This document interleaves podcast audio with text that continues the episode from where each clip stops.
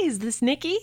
Yes. Hi, Nikki. This is Kara and Anson from KLRC Radio. How are you? Hello. I'm good. You? Good. We actually are calling because we got a note from you about how you and your husband and your parents have been enjoying paying it forward, and we would love to hear just a little bit more about that. I'll try to do it without crying. My son is in special needs uh, class at Shaw Elementary, and um, the thing about it is, you know, the teacher has to pay a lot of stuff out of pocket, you know, because some of the kids, you know, their parents can't afford to do some of the stuff. And so we thought it as something that we want to do is to help her help the kids. And you know, she she shows love to those kids so much.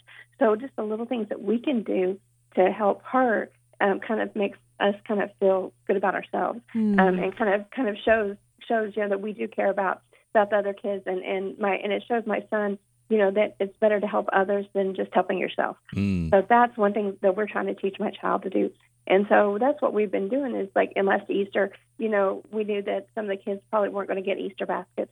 So it's our way of sharing sharing our faith with those children is to to make sure that each of the kid had kids had an Easter basket. And you know, just just every month to do something just to just to give back to her for loving on our child, my child, because you know, you know, she always she always makes sure that uh, every kid knows that they are loved by her, and it just is amazing to. She's just an amazing person.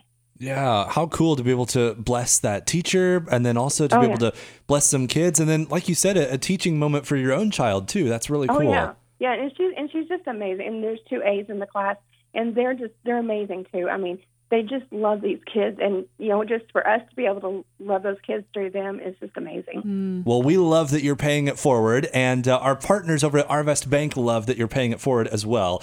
And so they would like to give you a $40 gift card that you can use to continue to pay it forward uh, to your class. How's that sound? Oh, I would love that. They would love that too. All right. I'm sure you can put that to good use, right? Oh, I'm sure they can because they're going to do a little coffee shop in their class. So they're going to be needing supplies for that little co- Mm. coffee shop. So that would be great to go towards that.